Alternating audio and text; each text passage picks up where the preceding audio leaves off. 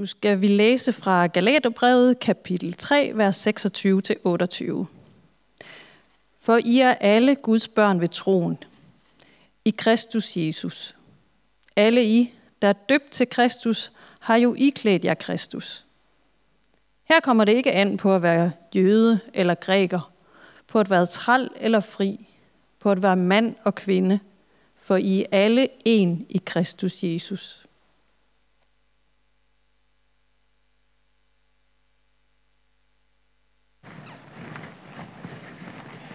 Tak. Tak fordi jeg må komme i dag og forsøge mig på en prædiken om racisme.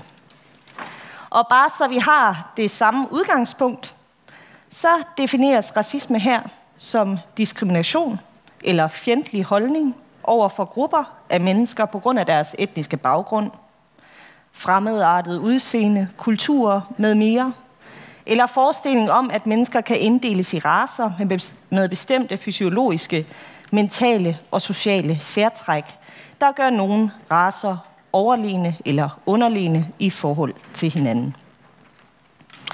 Og der er jo ikke noget som at tage hul på sådan et emne, når man sådan befinder sig i et rum med hovedsageligt hvide mennesker. Der er sådan en åben indbydelse her til lidt skam og lidt ubehag, lidt akavethed. Og hvis der er nogen, der sidder og føler sig sådan lidt beklemt allerede, så bare træk vejret dybt. Jeg er her ikke for at stemple nogen som racister i dag. Jeg er her for at invitere jer. Hvad kommer det her racisme egentlig også ved?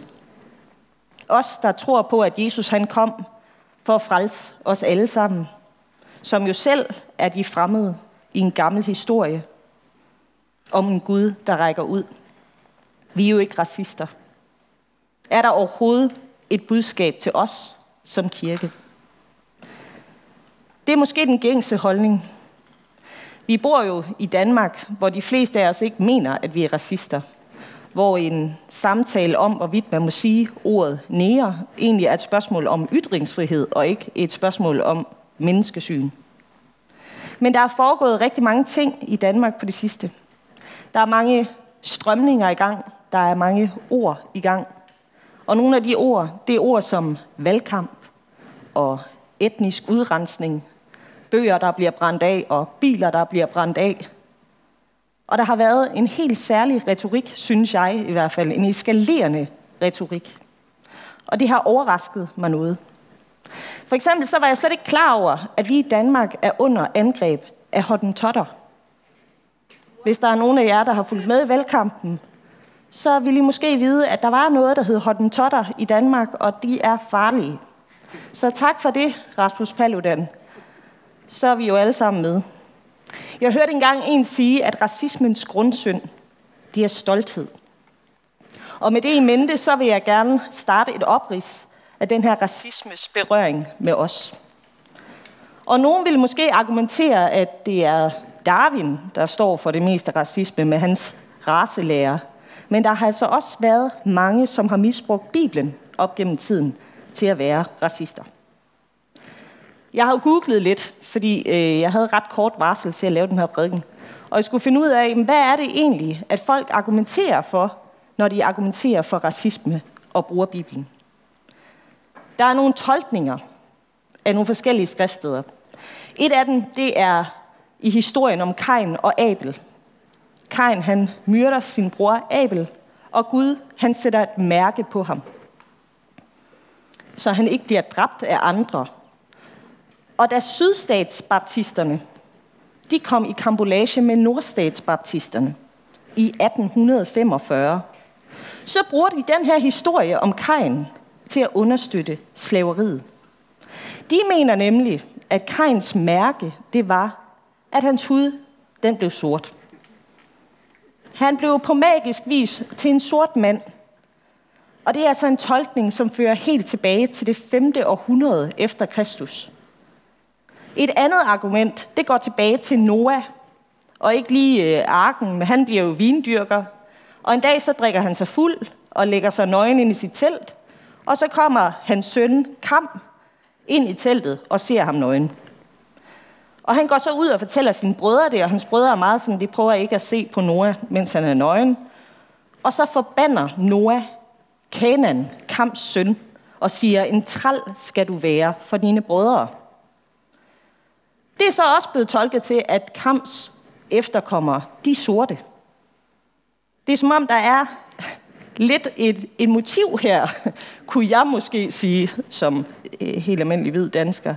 Det er en lidt alternativ fortolkning, men det er noget, som øh, virkelig har rodfæstet sig for dem, som har en interesse i at holde sorte slaver. Det sidste argument, man har brugt, det er jo det, at israelitterne i sig selv holdt slaver. Både blandt dem selv, man kunne melde sig frivilligt som slave, hvis nu man havde meget gæld, så kunne man melde sig som slave i seks år, og så det syvende, der skulle man frigives. Men man kunne altså også købe slaver udefra. Og det her slaveri, det bliver altså ikke hverken forbandet eller velsignet af Gud. Så derfor er der jo så nogen, der mener, at så må det jo næsten være gudskivet, at vi skal have slaver. Men den største pointe, jeg vil trække fra det her, det er, at det her slaveri på ingen måde har noget med race at gøre. Det har noget med social stand at gøre. Det var en praktisk forordning, som ikke har noget at gøre med, hvilken hudfarve folk øh, har. Men da Paulus så ikke decideret afviser det her slaveri, så øh, er det noget, som de folk, som gerne vil holde slaver, har haft en interesse i at tolke på den måde. Det er en meget selektiv måde at læse Bibelen på, vil jeg nok sige. For der er en stor fortælling i gang, både i det gamle testamente og det nye testamente, som viser en anden form for menneskesyn, en anden måde at se hinanden på. Så jeg håber, at I vil bære lidt over med mig og tage med mig på en lille bibelsk rejse. Og jeg har valgt at kalde den for, du skal elske Herren din Gud og din næste som dig selv. Den her historie, den starter i begyndelsen, ved skabelsen, hvor mennesket bliver skabt i Guds billede. Det menneske, alle raser udspringer af, det bliver skabt i Guds billede. I, paradis, I paradisets have, hvor alting var godt, hvor vi levede, som det var tiltænkt os. Og de fleste kender jo skabelsesberetningen om Adam og Eva, og Eva, der spiser af frugten, og Adam, der spiser af frugten, og de bliver smidt ud af haven. Her brød vi det første af det dobbelte kærlighedsbud. Vi fejlede i at elske Gud og adlyde ham. Og synden kom ind, og mennesket blev smidt ud. Der står, at de slog sig ned øst for paradiset. Øst for paradis. Det kan være, der er nogen herinde, der kender John Steinbecks roman af samme navn. Det er sådan en titel, eller en beskrivelse af den menneskelige tilstand. At der var noget, vi var tiltænkt, at der var et sted, der var godt, men på en eller anden måde, så havnede vi sådan øst for det. Altså vi, havnede, vi ramte lidt ved siden af. Og hver gang man hører om nogen i det gamle testamente, der slår sig ned øst på, så kan man godt regne med, at der er et eller andet, der er sådan ikke lige helt, som det skal være, og det ender som regel galt. Men det stopper jo ikke her ved den her frugt, som Adam og Eva spiser af. For derefter så hører vi jo så historien om Kain og Abel, om hvordan Kain han bliver misundelig på Abel og slår ham ihjel. Og Gud han kalder på Kain og siger, Kain, hvor er din bror? Hans blod råber til mig fra jorden. Gud ved jo godt, hvad der er sket. Nu er det det andet bud i det dobbelte kærlighedsbud, som er blevet brudt. Du skal elske din næste som dig selv. Fra frugt til mor på et kapitel. Men Gud, han beskytter jo så Kain ved at sætte det her mærke på ham. Og så siger han, at hvis nogen prøver at slå Kain ihjel, så skal det hævnes syv gange. Og straks efter, som det jo er med os mennesker, så er der en eller anden fætter til Kain, som siger, hvis han skal hævne syv gange, så skal jeg hævne 77 gange. Og så eskalerer tingene bare, ondskab, og altså det hele går galt. Og i kapitel 6, så er tingene så slemme, at hele verden går sin undergang i møde, undtagen Noah. Og i kapitel 11, efter Noah, så er mennesket igen i gang med at bygge et tårn. De samler sig og vil være som Gud. Og Gud han forvirrer deres sprog og spreder dem ud over jorden. Det, som startede med frugt, bliver til mor, og ender med at blive en hel civilisation af folk på kant med Gud. Det påvirker hele jorden. Det bliver et system af ondskab. Anden Mosebog, Det er så historien om en Gud, som prøver at oprette det her igen, altså genoprette os. Den leder efter redskaber til at modarbejde det her system. Mennesker, som stadig har Gud i sig, som Noah og Abraham. Og Gud han taler til dem, og han leder dem.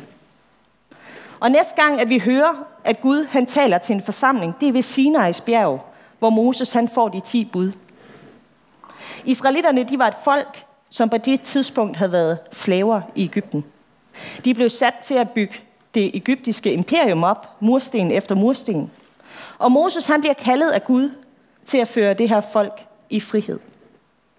Gud han siger ting som, jeg har set mit folks lidelser, jeg har hørt deres klagesang. Jeg er kommet for at redde dem. Jeg har set den måde, Ægypterne undertrykker dem på. Så på samme måde som Gud han hører Abels blod råbe til ham fra jorden, så hører han israeliternes råb. Og det er simpelthen det klare budskab, det gamle testamente igennem, at Gud han hører altid råbende. Gud han hører undertrykkelse. Og efter at Moses han har ført de her israelitter ud af Ægypten, og de kommer til Sinai's bjerg, og Gud han taler til folkene og giver dem de ti bud, så siger han, I har selv set, at jeg udfriede jer fra Ægypten. Jeg vil gøre jer til et kongerige af præster, et helligt folk for mig.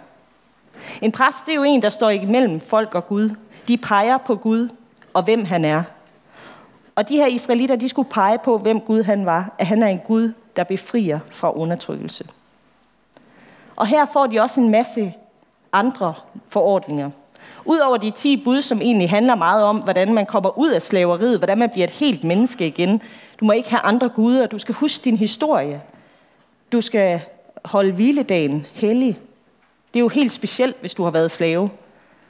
Det handler om at blive genoprettet som menneske igen. Men de får også rigtig mange andre regler og love. Som et eksempel, så må, måtte israelitterne ikke kræve renter. Og hvis man tog sin nabos kappe som pant, så skulle man levere den tilbage inden solnedgang, for hvad skulle han ellers sove i? Når han råber ud, står der, så vil jeg høre det, for jeg er barmhjertig. Der er en stærk advarsel her i det gamle testamente. Bliv ikke til farav, for Gud han handler imod jer, hvis I gør det. De bliver påbudt, den fremmede må du ikke udnytte eller undertrykke.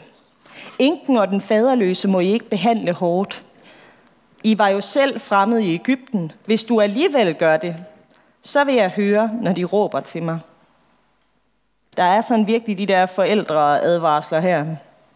Og man kan jo undre sig over, hvorfor den fremmede bliver nævnt. Fordi israelitterne i sig selv, de kunne jo godt både være enke og faderløse. Men de kunne jo aldrig være fremmede. De fremmede, de bliver sådan taget ud. I skal huske, hvordan I behandler dem.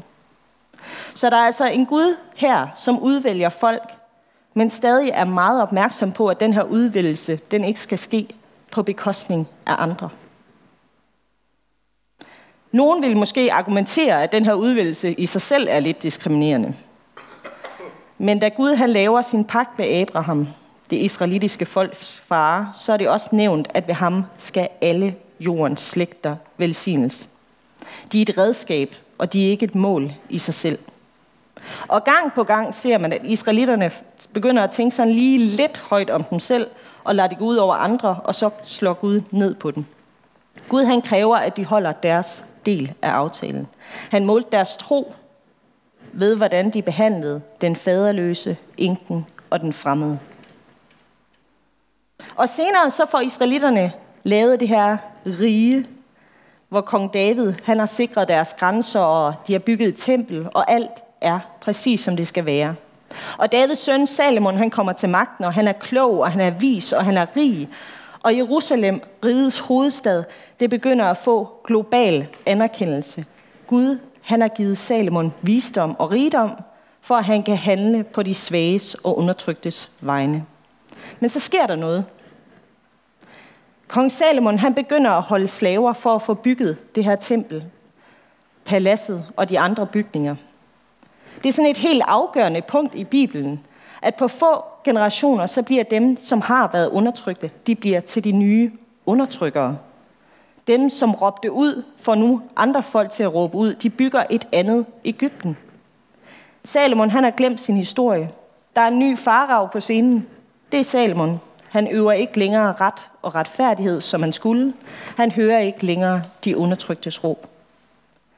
Og derefter så hører vi, at Salomons mange koner og konkubiner har vendt hans hjerte fra Herren.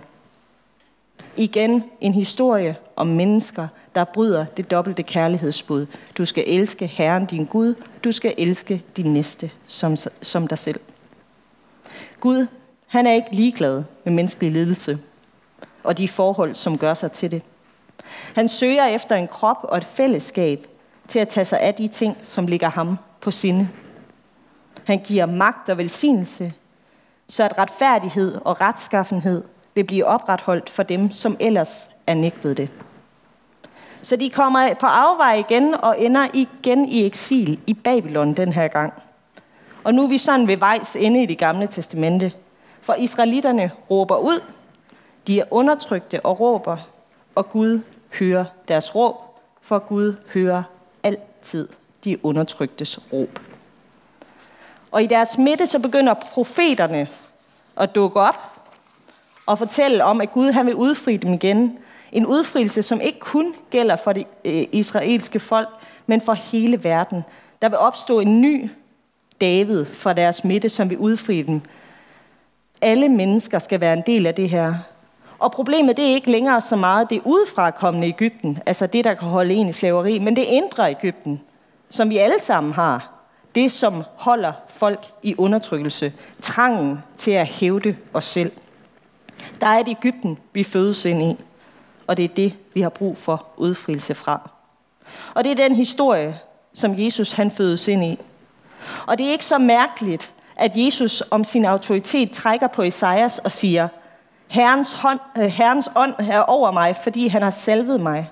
Han har sendt mig for at bringe godt budskab til de fattige, for at udråbe frigivelse for fanger og syn til blinde, for at sætte undertrykte i frihed og udråbe et nådeår for Herren.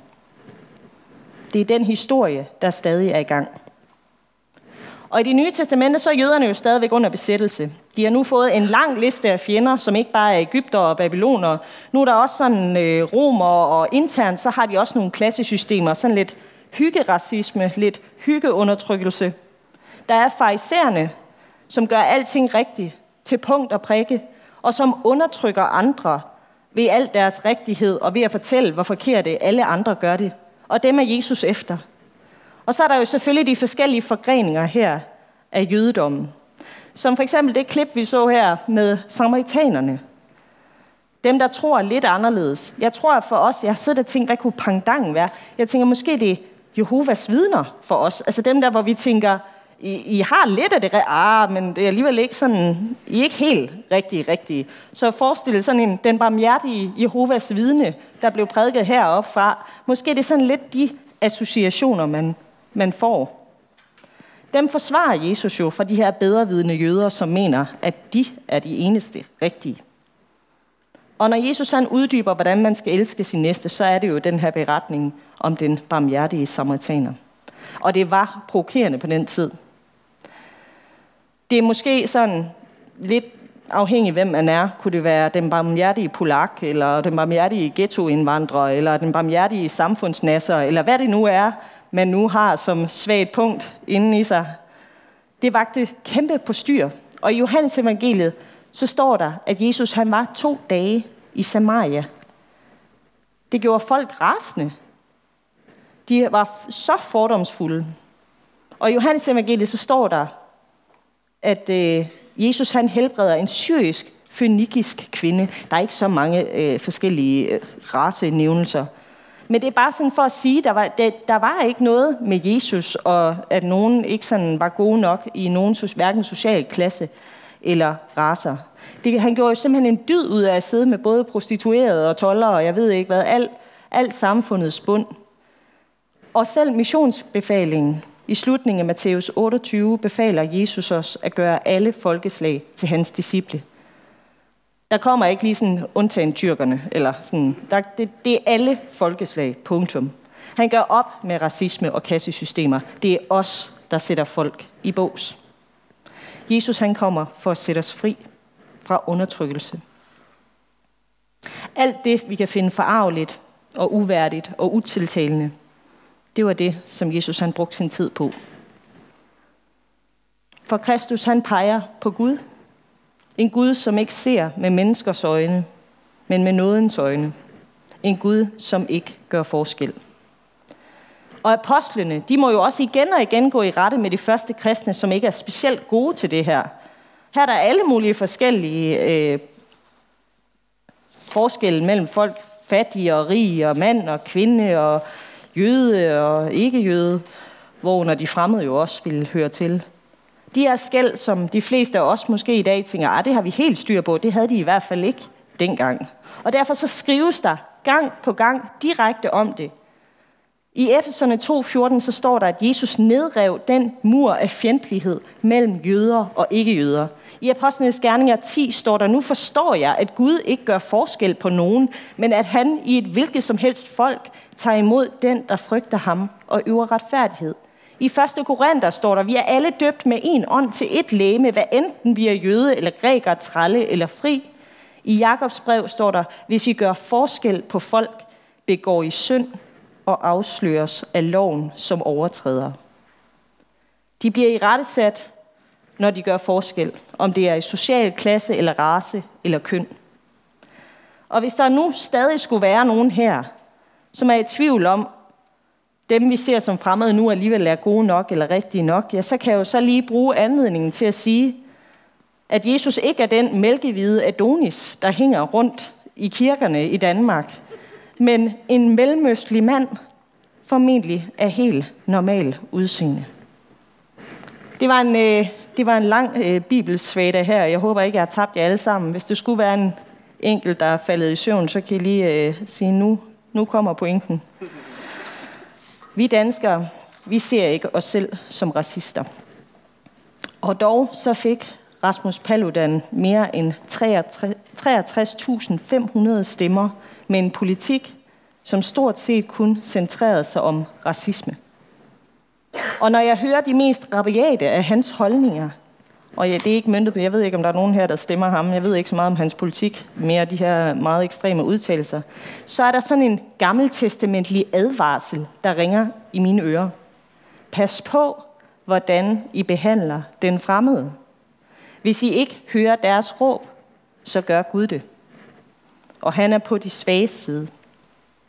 Jeg tror, vi har en kæmpe opgave her som kirke. Borgerrettighedsforkæmperen Martin Luther King skrev engang noget, som sådan ramte mig lidt.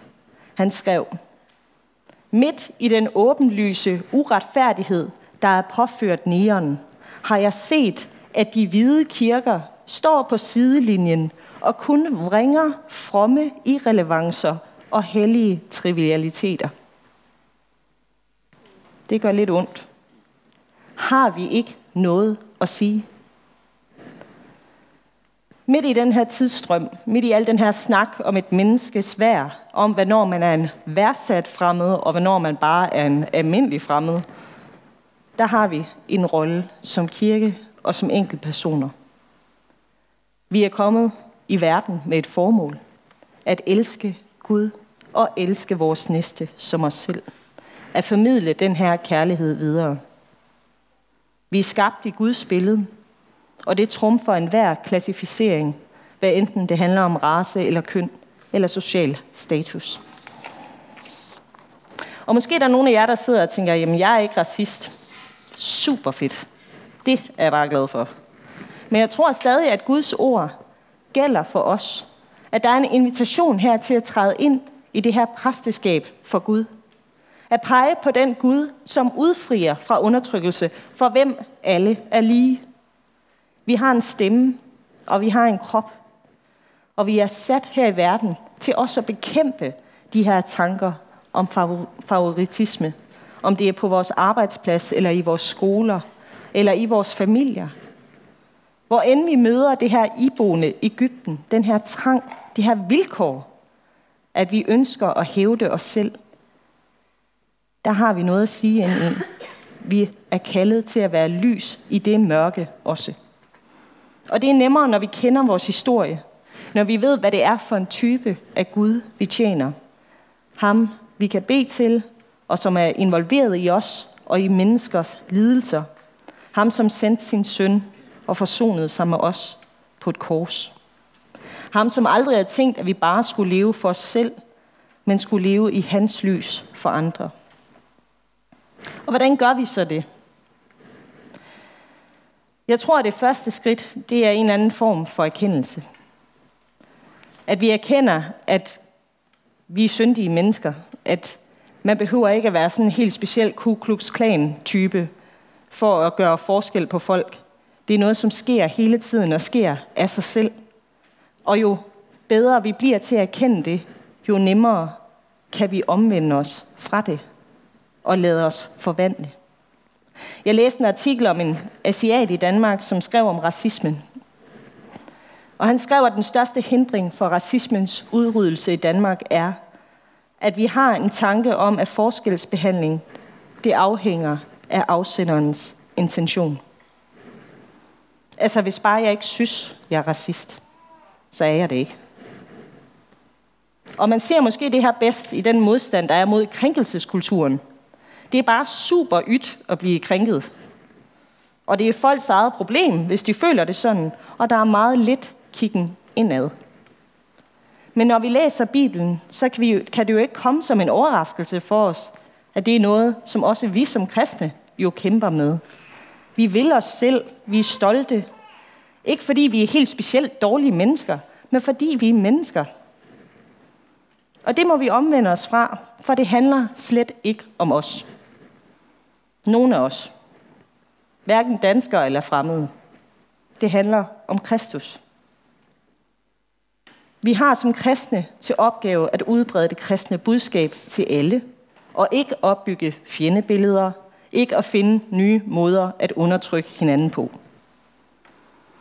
Der er måske andre her, som heller ikke vil kalde sig selv racister, men som har oplevet at blive revet med af den her valgkampsretorik. Som oplever, at det måske har sat en frygt i dit liv. Måske er du blevet nervøs for den her øh, indvandring af fjendtlige tropper og alle de her ting. At du ligesom bliver bekymret for fremtiden. At du oplever, at det bliver et problem, når du står over for en fremmed. Det har sået noget i dig. Så har jeg et godt budskab til dig i dag. Og det er det, vi har læst i Galaterbrevet.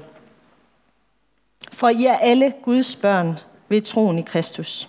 Alle I, der er døbt til Kristus, har jo iklædt jer Kristus. Iklædt jer Kristus. Vi er ikke os selv længere. Vi lever ikke for os selv længere, men Kristus lever i os. Min mor hun sagde altid, der er ikke noget, der hedder dårlig vejr. Der er bare noget, der hedder dårlig påklædning. Det kan være, der er flere her, der har hørt den. Og sådan har jeg faktisk tænkt lidt over med det her at være iklædt Kristus, at nogle gange, når jeg møder nogen, og jeg kan mærke det her, og det kan jo være på alle planer, at man kan forskelsbehandle. Det kan også være at forhærlige nogen over nogen andre. Altså det behøver jo ikke kun at være nedad. Det kan være på alle måder. Når jeg møder nogen, og jeg tænker, hov, nu er du altså ved det der igen, så tænker jeg, er det dårligt vejr, eller er det dårlig påklædning? Er jeg iklædt Kristus, eller var det sådan en af de morgener, hvor jeg sådan lige fik en sok på, men resten af mit grimme jeg, det skinner bare igennem? Det kan godt være. I hvert fald så er der en invitation her til at iklæde os Kristus. At se gennem hans øjne på hinanden. Når vi er svært ved at repræsentere Kristus, så må vi omvende os. Vende om og krybe til korset, som man siger. Og stole på, at Guds nåde er jo stor nok til os. Hvor vi oplever uretfærdighed for andre eller for os selv, der skal vi iklæde os Kristus. Der hvor vi oplever frygt og usikkerhed, der skal vi iklæde os Kristus. Så må Gud hjælpe os til at se Kristus i andre. Det er bønden for i dag. Skal vi bede sammen? Far i himlen, tak, at du har taget imod os fuldstændig ufortjent. Tak, at vi ikke har noget at prale af over for dig. Tak, at vi får lov til at tage del i din søn, Jesus Kristus. Og du må ved din ånd åbne vores øjne og vores ører til der, hvor der er uretfærdighed omkring os. At du må give os frimodighed til at tale dit ord ind i en tid med så meget ondskab og uretfærdighed. Tak, at du ser noget til os. At du holder om os, og du favner os, når vi fejler. Tak, at der ikke er fordømmelse i dig, men vi ønsker at tage imod den invitation om at ligne dig mere, at iklæde os dig, at kunne se andre igennem dine øjne. Må du give os styrke og noget dertil i dit store navn. Amen.